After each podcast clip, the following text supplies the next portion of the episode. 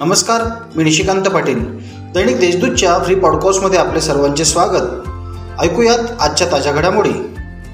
नाशिक शहरात पडणाऱ्या पावसाची नोंद स्वतः महापालिका आता घेणार आहे. पाऊस मोजमाप करण्याची यंत्रणा मनपाकडे नव्हती.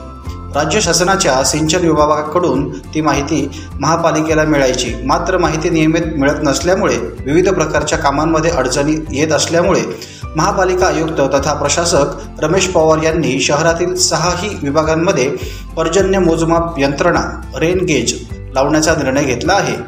नाशिक महापालिका हद्दीत पावसाळ्यात समस्या उद्भवल्यास त्यावर प्रतिबंधासाठी महापालिका स्वतःची आपत्ती व्यवस्थापन यंत्रणा अधिक भक्कम करणार आहे. त्यासाठी महापालिका शहरातील पाऊस मोजण्यासाठी सहाही विभागात अग्निशमन दलाच्या कार्यालयावर पाऊस मोजण्यासाठी रेनगेज मशीन बसवणार आहे. आता घेऊया झटपट बातम्यांचा आढावा. नाशिक शहरात होणाऱ्या पावसाची माहिती सिंचन विभागाकडून महापालिकेला वेळोवेळी मिळत राहावी तसेच शहरातील सर्व सहा विभागातील विभागीय अधिकाऱ्यांनी पावसाळ्यात फील्डवर उपस्थित राहावे असे आदेश मनपा आयुक्त रमेश पवार यांनी दिले. महाराष्ट्र आरोग्य विज्ञान विद्यापीठाच्या उन्हाळी सत्र दोन हजार बावीस अभ्याक्रम अभ्यासक्रमाच्या दुसऱ्या टप्प्यातील परीक्षा दिनांक पंधरा जुलैपासून घेण्यात येणार आहेत. महाराष्ट्र शासनाने पोलीस शिपाई सरळ सेवा भरती नियमित दहा वर्षानंतर बदल केला असून आता पन्नास गुणांची शारीरिक चाचणी झाल्यानंतरच शंभर गुणांची लेखी परीक्षा होणार आहे.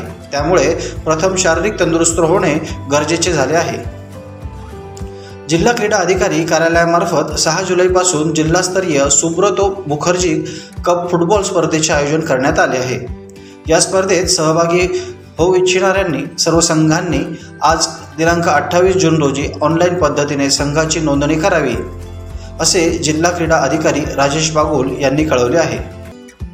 प्रारूप मतदार याद्यांमधील त्रुटीबाबत हरकत घेण्यासाठीचा कालावधी वाढवून मिळवावा अशी मागणी भारतीय जनता पक्षाच्या वतीने आज महापालिका आयुक्त तथा प्रशासक रमेश पवार यांना निवेदन देऊन करण्यात आली. शहरातील अनधिकृत फलक जाहिराती पोस्टर यावर मनपा आयुक्तांची नजर असून महापालिका अतिक्रमण विभागाने मनपा हद्दीतील एकोणावीस बॅनर पोस्टर तर बावीस जाहिरात फलक हटवले. जिल्ह्यात दिवसभरात तीस जणांचे करोना अहवाल पॉझिटिव्ह आले आहेत तर मागील चोवीस तासात साठ रुग्णांनी करोनावर मात केली आहे. या होत्या आजच्या ताज्या घडामोडी. इतरही बातम्यांसाठी देशदूत डॉट कॉम या वेबसाईटला भेट द्या. धन्यवाद.